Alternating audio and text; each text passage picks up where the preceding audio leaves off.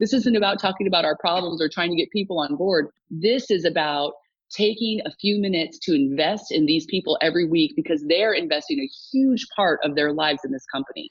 So, how can we give back? How can we invest in them? Yeah, it'll make the company better, but guess what? It's going to make their life better. They make better choices, not just hmm. here. Because so many times I saw when people are making not so great choices at work or doing things I wish they weren't doing, when I found out the rest of the story, there was so much more involved in their personal life. And if right. I could help them out at that level, and not by telling them what to do, but by allowing them a few minutes of self reflection and self revelation, that mm-hmm. is huge. Huge. People felt like I cared about them. People felt like the company cared about them. And it made a huge difference in their engagement. Welcome to the Portage County Safety Council podcast. We hope you enjoy today's featured message.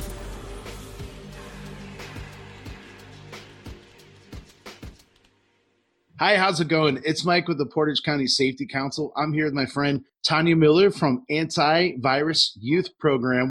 So I met Tanya and learned about antivirus back all the way in 2012. Seems like a whole generation ago, and uh, hasn't been that long. Just the older I get, the faster life goes, right? But uh, I was blown away when we first met you back then, and I know I got to talk to you last year doing an audio podcast.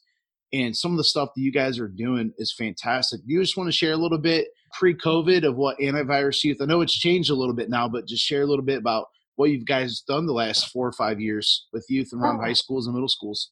Yeah. So actually, when we met Mike in 2012, that was our first year that we went into a public school setting with the antivirus youth material.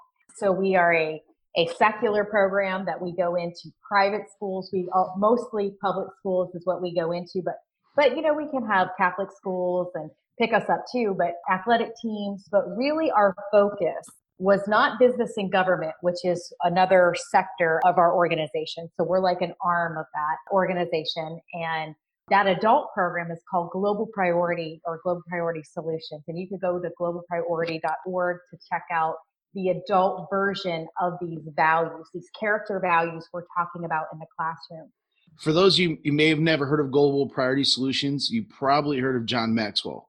Mm-hmm. And John Maxwell sits on the board, correct? Just to give someone some kind of parameter of what they're dealing with there. Right. A lot of leadership, right. a lot of right. based principles. So you can see John is in our book. Yep, absolutely. He's on our advisory board. Yeah. So absolutely. That's awesome. So if if you're looking for more business, like you said, check that out. Just Google Global Priority Solutions. Fantastic principles and value based leadership material. Yeah, they're they're doing tons of trainings actually on Zoom and you know, because of the pandemic right now, everybody's had to get creative. And so you can go to that website and learn about that adult program. So we focus on the schools. Like I'm antivirus youth and I focus on the school system.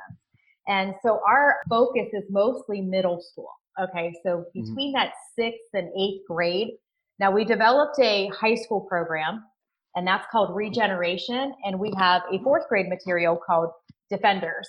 But really, what we found in the US, but also here in Ohio, is educators said, you know, we're great at elementary level. Do good, mm-hmm. be kind, work hard, right? Be generous. But when, and then in high school, you get tons of prevention, right? You remember right. dare, don't drink and drive, you right. know, remember the AIDS pandemic? You know, that was the AIDS yeah. generation. We we grew up in that. We didn't know what it was, but nobody wanted to get it. Prevention programs. Those are called prevention programs. And, uh, prom promise, you know, all of that. I stuff. remember that. Yeah, I remember the prom promise. You had to sign. The little it. pen. You got the little pen. You, you pen. Yeah. exactly. And so high school is great because now you have the don't texting stuff. You have the opioids. You know, of course, you have a lot of people that get into coming in and talking about drug prevention of course, abstinence programs, but high schools are good at that stuff. But it was that middle school, that middle school right. uh, age that character development just kind of fell by the wayside. And so here we had no idea we were fitting a need of filling mm-hmm. a hole in the school system in 2012. So we had three schools by the relationship of our, our educational consultant who's a retired superintendent. Through his relationship, he said, I can open three schools for you just to run a pilot. You know, we need to see if this is going to work. If this works, then maybe we'll grow. Right. We had 545 students in that 2012. And now to date, we have over 10,000 school systems. Wow. Or 10,000 students, over over 90 school systems that have brought in uh, the antivirus youth education program. And why is it called antivirus, right? I mean, Right. why? What is this antivirus? Well, nobody wants a computer virus, all right, because it, it slows everything down. Right. But our Mhm. minds are like computer systems. And when our minds are like a computer system, we need to deprogram sometimes. We need to take out what the junk that's in there. So that's why it's called antivirus. We were not named for this pandemic. Okay. and that's what everybody thinks now. Well, every year, trust Are you me. guys get more hits on your website now because of COVID 19? They're coming up. I need an antivirus. Looking for vitamin C or something. They come and get That's you. right. That's right. and what's so crazy is that every year mentoring, we had something that the media was going to tell us was going to impact us. Like we had H1N with the first year we started, with, was H1N1. And Right. it was avian flu. And then we went into Ebola. Every because kids would say, we'd say, Why do you think we're here? Let me hold up this book. Why do you think we're here? And they're like, You're here to talk to us about Ebola. You're here to talk to us about the swine flu. Because what we Right. witnessed this for years. Did we ever think we would actually be facing a true pandemic? And Right. like we are now. So are we named for the time? I'm not sure, but I do know this that through connecting with the students this year, it was a great tool to introduce the program. We're not here to talk about that virus, but some kids, this became a shield. Like they shut down. They were like, oh, and it was like our mentor was like, okay, we can't, we're not even going to talk about the virus anymore. And so we really have to take that seriously for this next phase of where we're in. Because in our in our 10,000 students, okay, so in Northeast Ohio, we're probably about 80, 75 to 80 school systems. Third of them have let us as a mentor Wow. teach that program. That's fantastic. So we're thankful. A third of us said, Mm-mm, no. And then another third said only online. So we can, we use videos. We had to do like quick little videos and the teacher just let it. So our program is mentorship. And so that's what we train mentors to go out from the outside the community inside of the school system between sixth and eighth grade to teach this program. You guys are focused on character, and you guys Yeah. have certain particular traits or principles. You just want to kind of name off a few of those just to give people an idea what it is that you're actually teaching Yeah. kids when you show up to a Mhm. school. Sure. So volume one, uh, which is the platform where most of our schools will, you know, of course, start out at. Mhm. Um, the very first value the students talk about is ambition. If you don't have a goal in life, then you don't know where you want to be and you Mhm. don't know where you want to aim for. And so we talk about what ambition not only is, but what it looks like. Because, you know, sixth grade, seventh grade, they're like, they can read the word ambition, some of them. They're like, but what does it actually look like in my life? Yeah. Well, it's going home and doing your homework right away. It's Mhm. putting things like this to the side, shutting it off, and saying, I'm not going to do anything else until I finish this homework. Okay. It's getting up and, and doing the dishes the first time your mom asks, right? So getting out of bed when your alarm goes off and not having a, a parent saying, get out of bed, get out of bed. Mhm. So we set goals with them. So the second one we talk about is responsibility. So you have ambition and then you have responsibility that connects with that. And when you have responsibility that connects with that, it's really important that so it's it threads together. Then we have hard work and then we have emotions, we have restraint, we have common sense and generosity. So we always end with something really fun and light with the students. Then we have a volume two, a volume three that we're developing and getting ready to print. Actually, I think this week we're getting ready to uh, print our volume three, and then we have a high school program. So that's what the antivirus program looks like, and then a mentor delivers that in the classroom. Talks about those specific character values one day a week for 10 sessions is what we ask for. So, Tanya, before we get into some of Dawn's stuff about Generation Z, which I think is real crucial, what are you seeing out in schools? Because the series we're doing is really trying to focus in on stress, and it's targeted both for employers and our personal life. And what we see is that the worlds combine, right? They flow into one, and we like to say, "Don't bring that stuff to work," but the reality is we do, you know. And we try not to sometimes in professionalism, but the truth is, it affects us either way, right? And mm-hmm. so, a lot of parents out there especially with the stress of teaching from home and trying to balance out work and careers and, and with kids and going back and forth with COVID 19. The family structure is really a main stressor, particular relationships with those young middle school, high school age kids. And so a lot of parents have lost hope. They're like, there's nothing I could do. They've already learned it. They learned this at school. They learned this from there. But you're mm-hmm. seeing a different picture. So what are you seeing in schools when you're in there that could give those parents hope and say, hey, it's it's they're really not as lost as you may think they are? Well, I think students are number one. We have come to find out they want to talk about things. Okay, they want to talk about what they're experiencing. They don't necessarily want to talk about the pandemic, but they want to talk about how they're emotionally processing. And so far this year, we've had some really interesting dialogue with our mentors saying that the students want to voice their opinion. They want to a safe in a safe way. And then I think also the mentors, what they're finding out is with the wisdom that they're bringing in is, you know what, this won't last forever. History has shown that this won't last forever. Although it feels like a forever process to have right. forward thinking. Yeah. And I know for us as adults, we're all struggling to have forward yes. thinking because here's the thing. Okay, let's focus on a trip that we thought we would go to Disney this year, right? Well, that was taken away with, from us. We mm-hmm. would like to think we could go next year, but we don't know if we can. And so it's hard right. to have those markers in your face to say, okay, let's think forward. But really, there's a generation that has gone through things. And it's like eh, for Generation Z, this would be great grandparents, but if they're still alive. But having conversations with my grandparents, who I'm fortunate they're near 90, they're still alive, they're weathering this well because they have mm-hmm. weathered a lot of things. You know, they grew up in the depression. They knew what it was like to have just bologna and bread, Wonder Bread. I'm definitely you know. not part of that generation. but they weathered it. Right, they did. So yes. They weathered it. And so when you talk to them, they're it's like it'll be okay. Like there is a right. very strong resounding voice. It's like, you know what? It's the season. We'll get through it. And we have Wi-Fi. I mean, we didn't have right. Wi-Fi. You can still get your groceries. You know, my grandma was like, I remember at Christmas, I was just telling my daughter this. I remember at Christmas, my my daddy would go to the grocery store because one time a year a semi truck would come in on Christmas Eve and bring in oranges, and we would all get one orange in our stocking on Christmas Eve, and we got to eat this orange. And I'm like, I know my daughter is telling her, she's like, "What? You don't have right oranges?"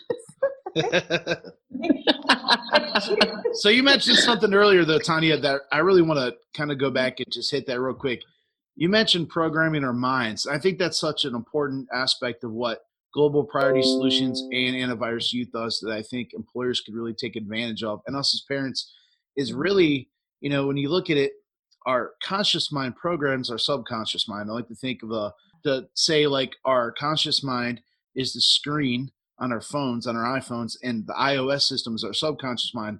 And many people don't realize that, you know. And so what happens is we program by what we focus on. Just like if you see, uh, you know, I bought a GMC Acadia off my uncle a few years back, and I never even heard of a GMC Acadia. And I told my wife, I don't even think these things are on the road. I don't think they exist. If he didn't own one, I wouldn't even know they're out there. And so I remember driving down the road, and I had this impulse to look to the left and behold, a GMC Acadia was on the road. I'm like, well, there's two I've seen. And then I'd look to the right, and there's another one. And I'm like, okay. And then you know, I know people get caught up in the law of attraction, and all these different mystical things, but really it's it's your brain and you mm-hmm. focus on it because you're gonna I was gonna buy it and then my brain starts it's like pop-up ads. Hey Mike, look to the left, look to the right. And literally we program ourselves. So a lot of our decision making comes from that programming. When we go to respond, our subconscious mind pops up these this is how we handle this situation, this is how we handle that, this is what we do. And I've noticed with dieting, exercise, budgeting and all these different things literally the initial phase is the hardest but once we start to reprogram ourselves it's like for a season we become double minded because you know for 20 30 40 years we programmed ourselves one way and then we're giving ourselves the healthy habit and there's there's a timetable there until our subconscious switches over so i guess what i'm leading all that into is when you guys talk about having ambition having character hard work you know all these different things respect for other people and integrity and all these things And Dawn, this kind of applies to what you do as well. But Tanya, like, what are you seeing for these kids that they're receptive? Like a lot of parents would think if I go sit down and talk to my kid about leadership or ambition, they're going to laugh at me and want to talk about, uh, I don't even know who's popular pop star anymore. I still, you know, think about Sublime and Nirvana, and it's been, you know, 40 years probably since it, I don't even know who the cool. I mean, whatever it is, or the the next viral video they're going to talk about. I sound like such an old fogey, I swear. But they're receptive to this character development training, aren't they? I mean, you're yeah. going in schools with their friends, and you're getting their attention like that, and they're real receptive. Why do you think that is? Because we're allowing them space to express their feelings. And I really think wow, that's, that's the good. most important thing that everybody needs to hear is to allow your your student, your child mm. to express their feelings. And it's not like, hey, you good? You got homework? You good? Like it's like, no, how are you doing? Like, how are you feeling? And if they're not open to talk to you, then to encourage to find somebody to talk to that they can trust. Whether it's a you know somebody in the community, a youth leader, your aunt. You know, maybe you have a better connection with your aunt or your mom's friend but to have an ability to talk to somebody that you trust. And and in most of our values like part of our action steps it would be find somebody that you can trust. And you know a lot of them are coaches but it is addressing that need like how are you doing? I want to be sensitive on how i say this. Somebody that i'm very well aware of very close to in my life their son was having a hard time breathing. So booked an appointment took him to the pediatrician and asked dad to leave the room and dad left the room for a short period of time. Uh, pediatrician asked a bunch of questions. Are you afraid of COVID? Are you afraid of getting a virus? Are you afraid of somebody dying? How are you doing in school? Blah, blah, blah, blah, blah. Brought in the dad after the questions and said, you know what? This is just stress related because of the changes in the school system. And the pediatrician said, listen, literally said this, listen, son, you are not one in six in your classroom that feel like this. You're one in two. And so wow. in the past, in one day, I have 30 patients. Six of these patients will be kids your age who have the exact same feelings you're feeling. And immediately the student was like, this child was like, you mean I'm not the only one that feels like this? And he said, no, honey, you're not the only one. About everyone around you in your seventh grade is feeling the exact same way you are. Symptoms could be different you feel like you can't breathe. But for some, they might be breaking out in rashes. You know, mm-hmm. for some, their hair might be falling out. For some, they can't focus. They feel like they can't focus, so their grades are struggling. But here's what I want you to hear is the validation that you are not alone in this was all the reinforcement that he needed to calm him down. The pediatrician did not offer medication, which you know that that's a whole other discussion. Yeah. But just mm-hmm. said but it was really right. the validation that you are not alone and that it brought peace. It brought peace. It calmed him down to know that this isn't it's not just me. This is a lot of other people. So here's what the the remedy was. When they got in the car this the dad he was also a coach uh, and a teacher said okay let's talk about breathing exercises We're going to talk about ways to calm ourselves down. We're going to talk about our mood and how this can affect the way we relate to people, the right. mood. And he was like, oh, so, you know, because he, and then the dad shared and said, you know, at the beginning of the school year, I was mm-hmm. feeling this stress too and I wasn't that nice to be around. Remember that? Remember when I lashed out at? sure, a lot of people are relating to that right now. because we're lashing out, and we right. don't know why. But why is because we're under stress. Right. and we don't see a forward future right now, but there is one. And that's what's so important for all of us to hear is that there is a forward future and to calm ourselves down by using these natural techniques and talking to your doctor, but talking to somebody that you need to talk to could just be in your own circle that you trust to help you calm down. And so that's why our our program is so effective because we talk about a lot of emotional things in our character value program. And Dawn is here. She could talk about the adult version of that, where you are talking about the internal self, not just the external self. But yeah, you know, it's funny. It, you know, I hear a lot of you know in the HR world, we have a, about a third of our members are HR managers and directors and different things, mm-hmm. and you hear all the time about turnover, retention, and I know Dawn's got some direct experience with some miraculous oh, yeah. case study mm-hmm. stuff that you guys done at a former company. I think you guys owned and managed and things, and maybe you can get into that. If not, that's fine. But it's just amazing how when you talk about retention and in coming from the safety world, it's so funny that people actually it's the same thing. When the best companies that have the best results in safety are the most engaging, they have, they're the most people oriented and they establish that trust between them. And a lot of it is they have an open door policy where they allow that communication and they validate those feelings even if they Dawn't necessarily agree with what's being said they kind of create that relationship and they move on. But even when they disagree there's that bridge of trust that's developed there. So don let's get into you and before we get into generational z because i really want to pick your brain on it because i'm actually kind of tired of hearing about millennials because they're in their 40s now right? And so i just missed it. My wife's a millennial i just missed it by two years. I, I have a little bit of gen x and millennial tendencies but i'm like i've been through so many trainings it's it's funny that people are still talking about it. But let's but Gen Z is in the workforce now. Hello. And so yeah. before we get into that, do you want to tell people just a little bit about yourself and what you do? You got a great podcast I've been listening to, Living as a Leader and Global Priority Solutions. You do all kinds of things. So go ahead and just tell them a little about yourself. Yeah, I'd love to. Thank you, Mike. Family business has been my life. So that's the first thing you probably should know is I've been in family business since I was a little girl. Like we treated our business like other people treat farms you know, we had chores, we had things that we did. Like that was like business was life because mom and dad both worked all the time. And this was back in the 70s and the 80s. So that's where I was too. And so it started out my career really young. And since then, worked at other places too, but have stayed a lot in family business. Yeah. Have been a CEO of a company of about four or 500 you know, where we were doing satellite installations, maybe 1,200 homes a day all over the state of Ohio. Oh, yeah. Um, so that was a lot. I have a lot of experience with, you know, safety and retention and all those things you talked about for sure. I'm a mom. I have four kids. I've got two Gen Zs and two millennials. So I have a lot of experience there. And I do a lot of research on generations and just trying to bring generations together, both in the home and in the workplace. And I write values. So that's another thing I do. I write a roundtable. It's called a roundtable methodology and it's where you can sit around a table. It's kind of the grown up version of Tanya's antivirus, where you can sit around a table. And we use this in a lot of businesses, but also in a lot of families and different volunteer organizations around the world. Been a part of country transformation initiatives where there's 500, 600,000 people all in these roundtable values, where every week, those are places like Guatemala, Costa Rica, Paraguay. I've even worked with a team, and I'm they're their own team and they're doing their own thing, but I've been advising a team in Ireland where they're doing a country transformation there.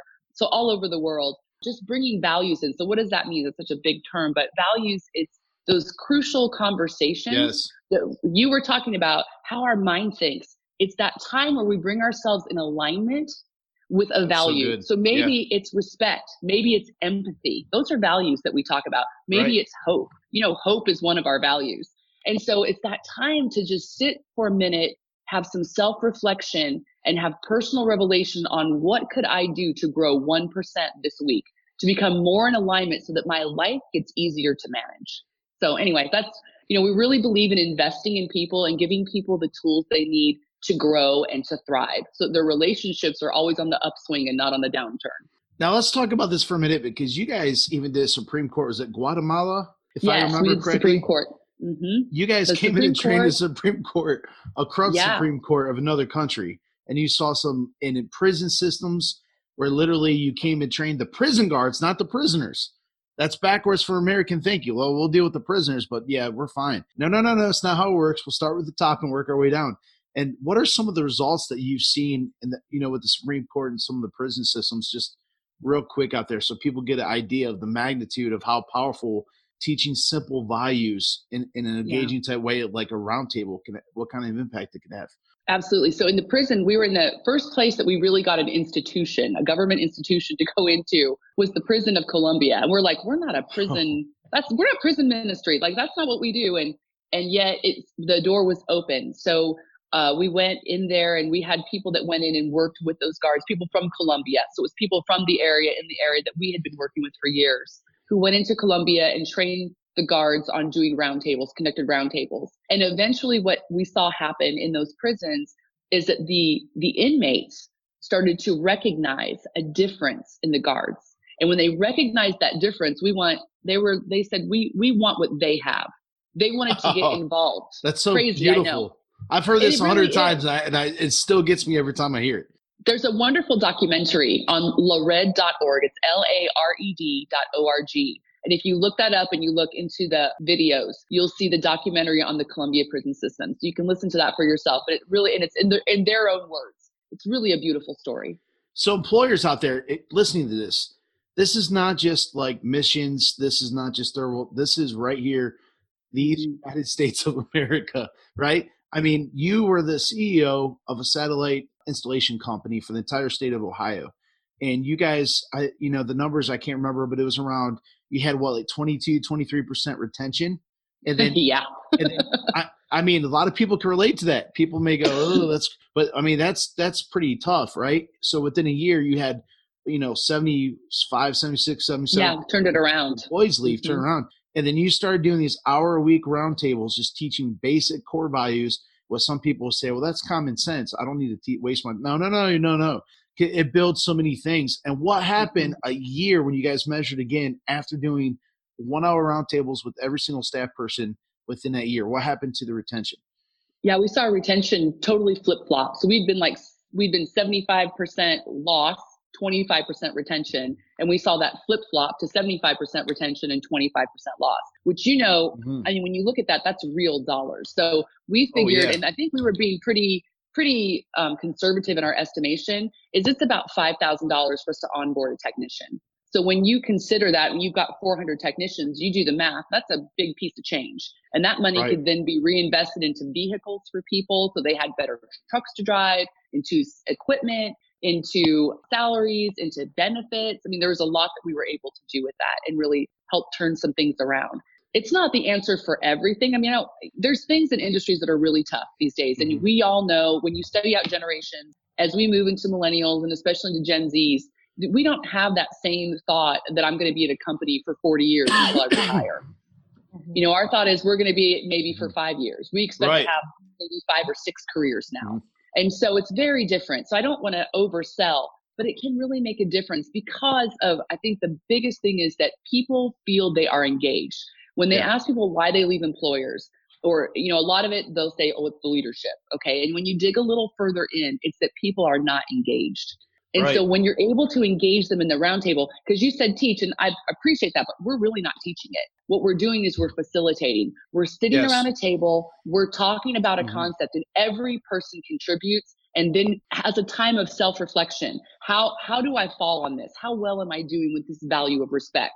What are the benefits I could gain if I raise my rating? Who do I know that's affected me positively? And what is a simple action that I can take this week that I'm measuring it's a smart goal. You know, it's specific, it's measurable, it's achievable, it's it's mm-hmm. all those things, time bound, relevant, time bound. So all those things, you Tanya, all those things you've got that you, and so that's what we're looking. How do we help people even set a goal? How do we set them up for a win? How do they, you know? So we did roundtables. I remember I had someone else facilitate them. It was one of my co-trainers because I'm a trainer for the company. So one of the co-trainers and I said, well, why don't you come in and do it? Because it was one of our companies and I thought it would be good. And he's wonderful. And so Bernie came in to do the roundtable and he said, okay, so how do you want me to set this up?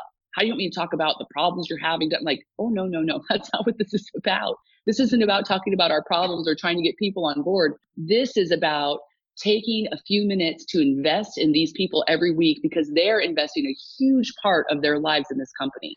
So how can we give back? How can we invest in them? Yeah, it'll make the company better, but guess what? It's going to make their life better. They make better choices, not just hmm. here. Because so many times I saw when people are making not so great choices at work or doing things I wish they weren't doing, when I found out the rest of the story, there was so much more involved in their personal life. And if right. I could help them out at that level, and not by telling them what to do, but by allowing them a few minutes of self reflection and self revelation, that mm-hmm. is huge. Huge. People felt like I cared about them. People felt like the company cared about them, and it made a huge difference in their engagement. Probably four, five, six years ago, because I went through your guys' training back in 2012. Tanya and I were talking about that earlier. I did this presentation and I had some local business leaders in there, and I took up, you know, I told them your story and the success rate you had with retention.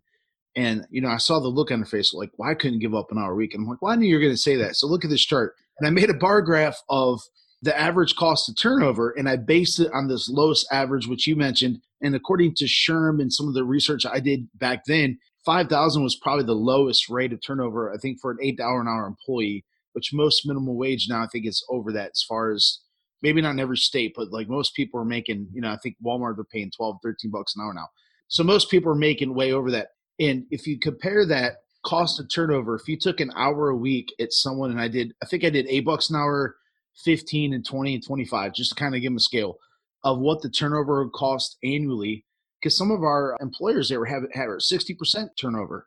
You know, mm-hmm. they're losing 60% of their staff, you know, in steel companies and different things. And some of that's going to be industry related because, you know, the type of work they're doing. But still, I put it on there and I'm like, if you go through, it was funny because you you look it up and the cost of the wage to have them sit an hour a week in a roundtable that they thought, well, I can't pay them.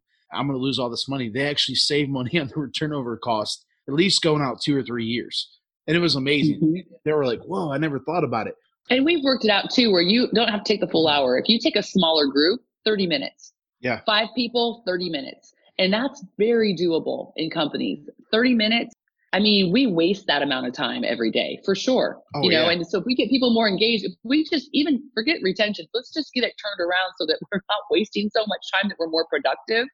If we can turn it into productive time, into team time, one thing is it builds trust. And you know, I don't know how many people out there have read The Speed of Trust great book. But the speed of trust talks about how we lose so much time because we don't trust. One story I love is like 9 11. They talk about how, you know, when 9 11 happened, that changed the way mm-hmm. our airports run. And all of a sudden, we needed more security. We needed right. more everything to go. Now, now it takes a lot longer to get to the airport. If you think back to the olden days before 9-11 we'd zip, zip right through, right?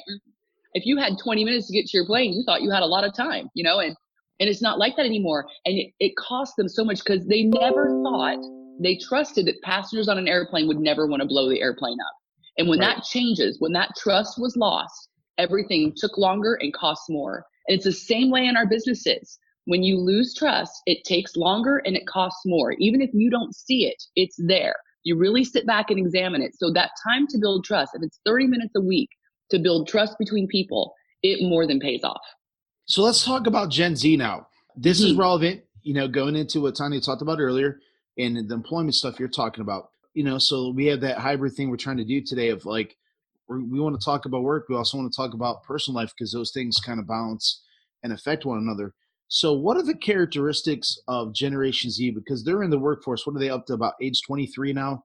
They were born in what 1997, mm-hmm. I, I, think is the yep, about 1997 about right. Yeah. So, what are some of the characteristics of generational Z, and how are they different from millennials? Because a lot of I think a lot of us older folks are that are baby boomers or Gen Xers, we kind of lump millennials and Gen Z together, but there's similarities, but there's a lot of differences, aren't there? There are. You know, one of the big differences when it comes to work is to understand people's work views. Okay. It's like in compensation and things. Mm-hmm. So when you look at, you know, we go from like say the baby boomers, they they live to work. Okay. Go to right. Gen Gen X, it's work life balance. You move to millennials, they work to live. Now, when you get to Gen Z, that is totally thrown out. It's not even about work anymore. It's ideas. It's ideas are capital. It's not even about work. The work thing isn't about work. It's about ideas. And that's been reinforced by people like Mark Zuckerberg and, you know, all those people that they come up with this idea, you know, watch Shark Tank. That's it, that's it for you. You know, come up with an right. idea and this is how you can make money.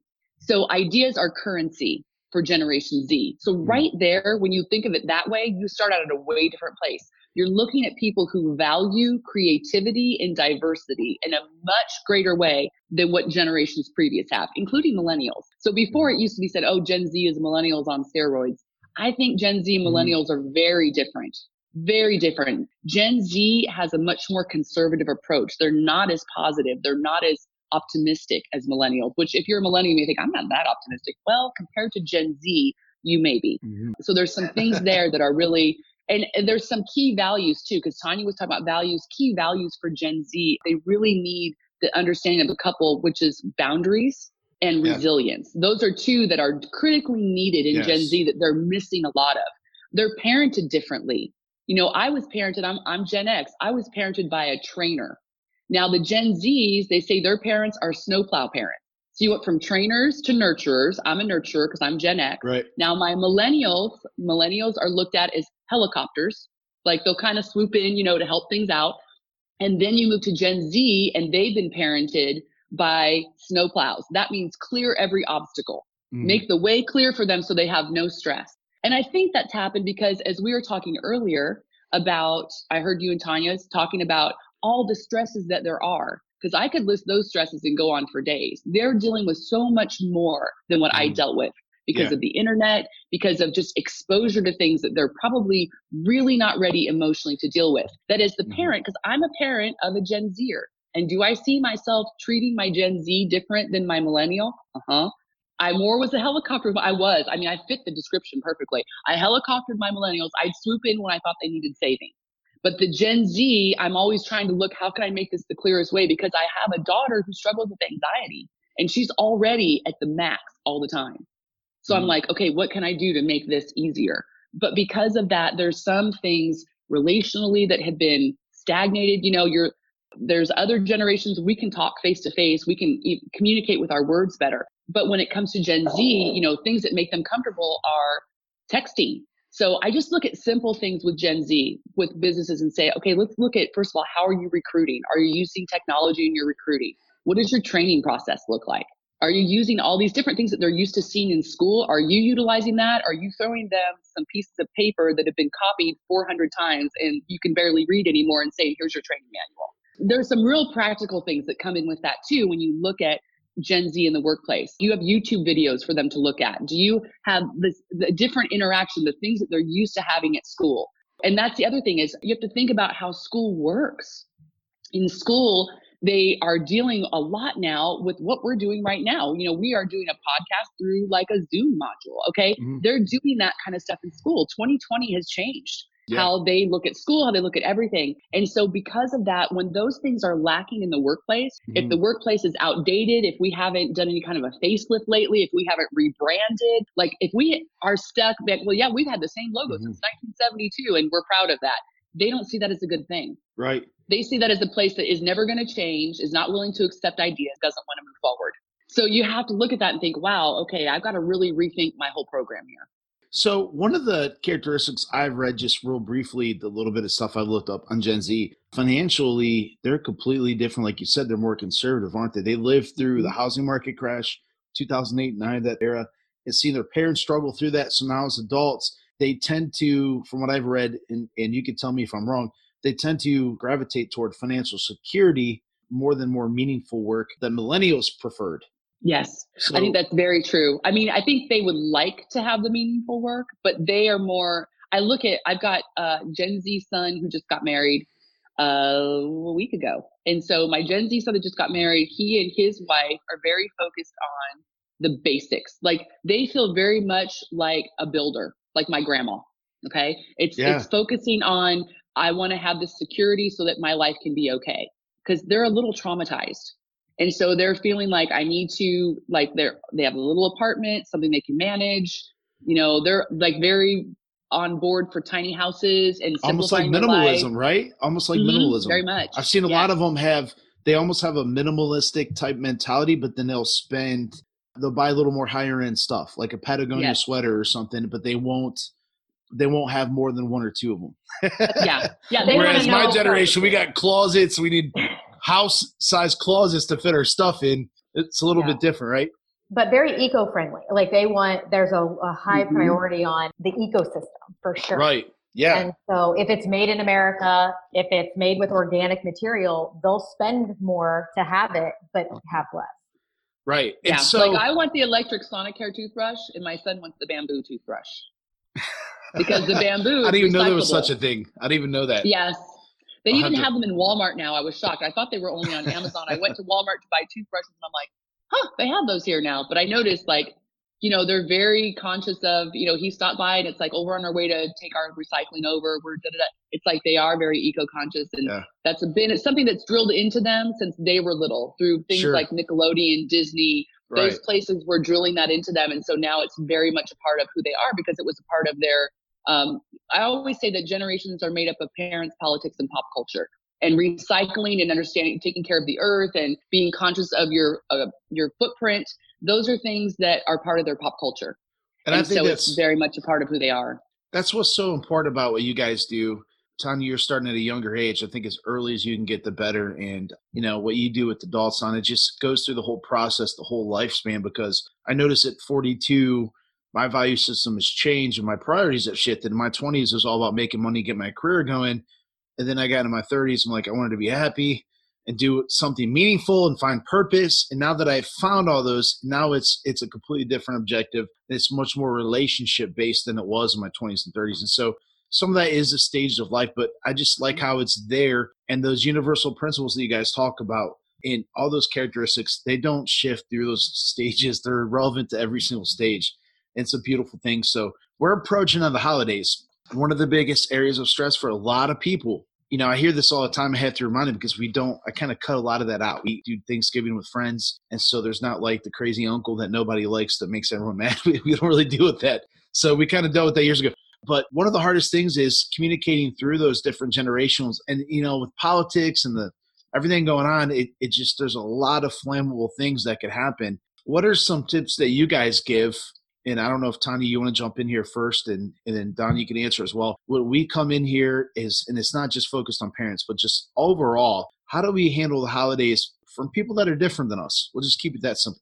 You know, we talk about just having a peaceful atmosphere because a lot of students really struggle with ha- uh, That's their huge. whole lives having Yes. a peaceful atmosphere. So really, it's not igniting negative thinking or igniting even hateful ill talk between your siblings. like Right. not engaging that. Like yeah, avoiding Only that get- hero, victim, villain, that drama triangle is huge. right, right, right. And so it's like disengage, hmm go retract, go to your room, and find things that bring you happiness and bring you peace. And so I, you know, whether it's writing, it's listening to positive music. We do have to be really clear about listening to positive music because some music won't help you.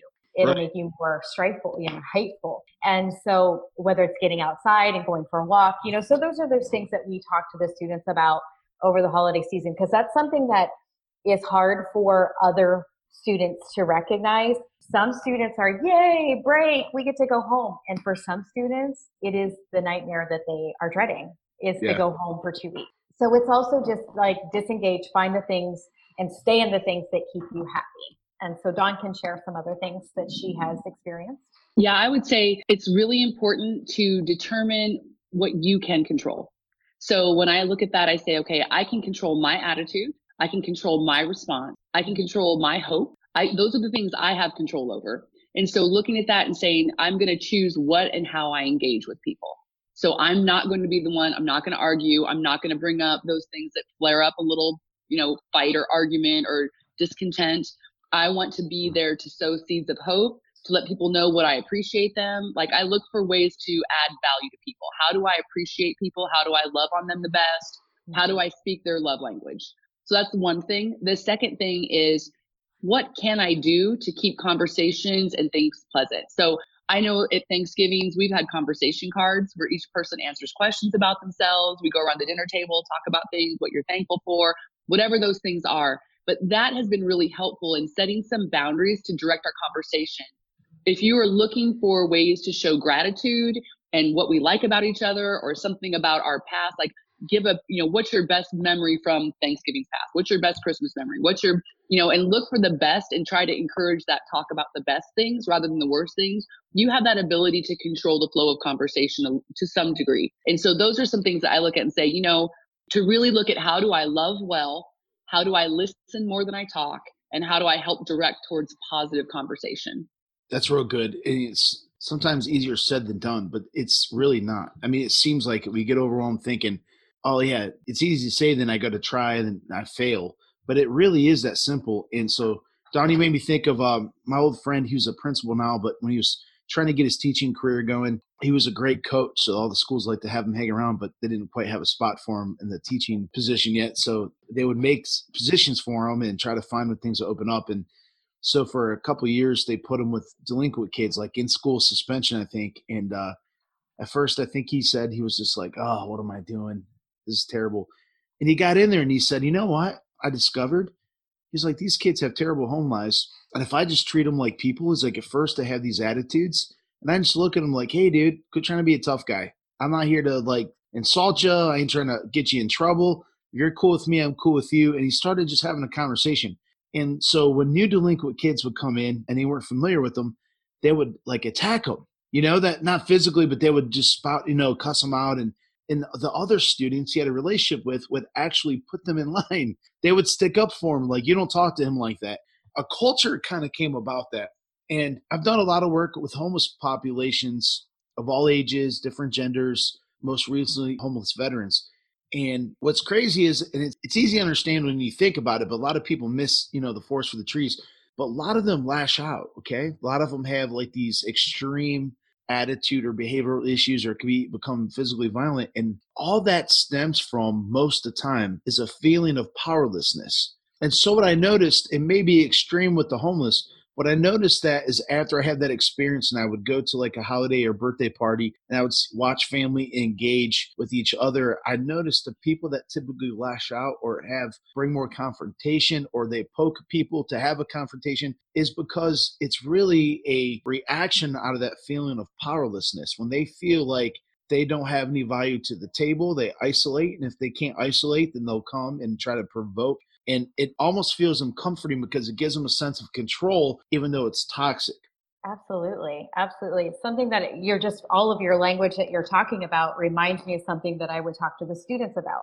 And especially during the holidays because we're a 10 week unit and usually if we start at the beginning of the year we're starting to tighten up now. We're starting to shut down before of the holiday season. But before the thanksgivings the holiday season comes we would talk about the value of self-control. And of course we think of self-control like uh pushing the plate away from dessert is what I think of. right. Number one, nobody likes control. Right. And number two, nobody likes to control yourself. You don't like yeah. control yourself. I don't want to be controlled by anybody, especially especially myself, right? But I thought this was very fun for the students is we thought of a, a good illustration to show the students is to is to take a tree, okay? And the benefits out of self control would be what? So if it's pushing a plate away, right? If it's getting out and exercising, I just got to go do it, right? But the benefits of self control can be peace because I'm going to control the words that come out of my mouth. Right. right. And when I control the words that come out of my mouth, I can maybe have more joy or togetherness in my family. In your mind space, you can be healthier by being kind. It's a better well being and a more of a calmness. So really, so I took my my pen here and I pencil and I drew drew a little picture so self control is the trunk of the tree. The branches, right? We had a windstorm last night. So uh, we all had this windstorm. There are branches in my backyard because of this windstorm. What's a branch disconnected from the tree? It's nothing. It's going to be lifeless. But if you have the trunk of the tree, if there's the, the benefits of, of life. And so self control is the trunk of the tree. And if you want good byproducts out of your life, right? Joy, peace, kindness, calmness, togetherness, love, being healthy, a, wholeness, well being, you have to stay anchored to the trunk of the tree. It's controlling yourself. So that's what it reminded me of when you were talking about your coach. And that's what it is. It's it's us controlling our own processes and our own responses in order to get the, the benefit that we want. Yeah, not to get spiritual, but my church for a long time, one of our leaders coined the phrase seat of peace. S-E-A-T, seed of peace. And we would kind of hold each other accountable to where we see people getting aggravated or frustrated, their kids or mm, wife or something, spouse, whoever it was, and we'd be like, hey, come out of your seat. We'd smile. That was a trigger. We, they knew. That was a cue that's saying, okay, yeah, you're right. I'm kind of losing self-control a little bit. I'm starting to get frustrated. And what that does is it keeps people powerful and it reminds them they do have self-control over their emotions. And so a lot of times when we're engaging employees, and we're also engaging someone at holidays or that we may not be around or that may be disengaged with us a lot of times is making them feel safe making them feel comfortable and bring value. And what happens that feeling of powerlessness that they entertain in their mind starts to bring, come down a little bit and now they begin to engage. And sometimes it just takes that like Dawn mentioned earlier and you mentioned on a podcast with mike i can't remember exactly how you guys worded it but it's on a deeper sense of listening. Mm-hmm. and literally just hear what they're saying and a lot of times if we just quit trying to listen to respond to someone, but actually let me read between the lines. What are they really saying? Because usually when someone has an issue, you know, I in my own life, I say it like this. If I have an issue with one person, it could be their fault. Two people, it may be their fault, probably mine. But three people, it's definitely me. I'm mad at everybody or I'm critical. You know what I mean? And so if I see people lash out, even people that I love and I respect, and they're not toxic, but maybe they're having a bad day, but if I see them start to pin out two, three, four things, then I know there's something deeper between the lines. And it's like, okay, let me read through this. Let me have a deeper level of listening and re engage this conversation to really see what's going on. And sometimes we could reach in there and treasure hunt, so to speak, and pull out some treasure. And when we do that, it kind of shifts the whole attitude, doesn't it? It really does. You know, I was just thinking too, I wanted to let your listeners know that if you go to globalpriority.org and you scroll down the page, so it's globalpriority.org, you scroll down, you'll see a big green banner, put in a couple of information, and you can get a free roundtable booklet. And it's our values, it's the connection book. And we kind of put that together for during COVID. And it starts with connection, then it's got listening and restraint. It has hope, it has self esteem, and it has forgiveness. And I think those are really powerful values as yes. you come into the holiday time. Because when you were talking about listening a deeper level, so much of that listening is tied in with our restraint. You know, I was thinking mm-hmm. about like my daughter, I mentioned she's a lot of anxiety and we're dealing with things. And I was just doing the roundtable of restraint and we did listening first and we did restraint. And I was thinking about it really, I had this realization problem probably we are having is that I don't hold the space for her to respond. So I ask the question, good. she's mm-hmm. quiet. So then I start filling in the blanks for her. So are you feeling like blah blah blah blah? Is it bothering you because da da da da? Like all the things I think I know about her because she's my daughter. I start filling in the blanks, and I just had to really commit to hold the space. Just ask a question and let it be uncomfortable. Be willing to wait for her to be ready to respond and don't fill in the blanks for her. And that made a huge difference for us. Like I saw a 180 turnaround the next day. And so I just know those are the things that I would really suggest to people to go check those out. You can do roundtable with other people or even read just read through the material to give yourself that touchstone to go back to. You know, how do I listen well? How do I restrain my tongue? How do I remember that there's life and death in the words that I speak? That I can speak life or I can speak something that really hurts somebody, something that I can't even see. You know, we are talking about restraint, and somebody in my roundtable said, you know, a lot of times you say things and you can't even see the devastation that you left behind, but that doesn't mean it wasn't there. And right. so, you know, I'm like, those are the things of look at that. And then hope is in there, which I think is fabulous. Self esteem, because I think a lot of what you were talking about with that, going back to that self control and your friend who's the coach that would have the kids, is that a lot of those kids, their self esteem has really suffered. And that mm-hmm. when we have a healthy sense of who we are and we understand our why, we know our purpose, it is so much easier to be peaceful, to feel that confidence that we're moving forward, to have hope. When we lack our self esteem, then a lot of things start to go down the tubes with it. So I think those are, and then forgiveness, because you know we all make mistakes, and we all we all need forgiven, and we all probably need to forgive somebody. It's as simple as that.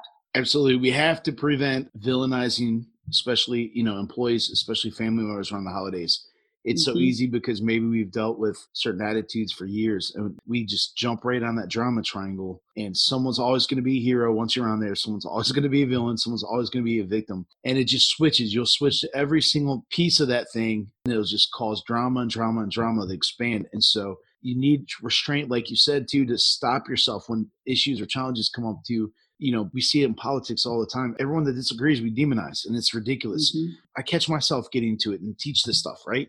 And we get caught mm-hmm. up. We're like, wait a minute, I'm breaking my own rules here. Then I have to like kind of step back and realize that they're not bad. They just have a different perspective. Dawn, is there anything else you like to promote? Any other resources you go? I, I want to recommend your podcast, Living Like a Leader, right? It, iTunes, yes, it's right. out there in Apple Podcasts, Google Podcasts, probably. How can they yes, find it's on pretty much every platform. Yeah, if you look us up, it's Living Like a Leader, Global Priority Solutions. And we are available on pretty much every platform. Any podcast platform that you listen to, you could probably find us on. I like to think it's great for daily devotional. I don't even mean that from a spiritual sense. But if you're just looking, hey, I just want to remind myself of some things that I really believe in and kind of reinforce that, that's a great podcast. So, Tanya, what about Antivirus Youth? Yes, you can go to antivirusyouth.org to check out more of our information. If you would like to get our program into your school systems or private school, homeschool, whatever's working for you right now, we have resources available to do that. So you can check that out. If you're interested, if you want to know more about the roundtable process itself, if you go to globalpriority.org, not only can you download that free book, but we also do trainings. We do virtual trainings where we work with people on becoming facilitators of roundtables. So if you think, I think I might like to do that, we do trainings at least once a month where we take an hour and a half for four days and we train people on facilitating roundtables. And I've had many people tell me, even like I've worked a lot with Maxwell coaches and different people like that who are like, you know what, this facilitator training has made me better at facilitating all my other trainings too.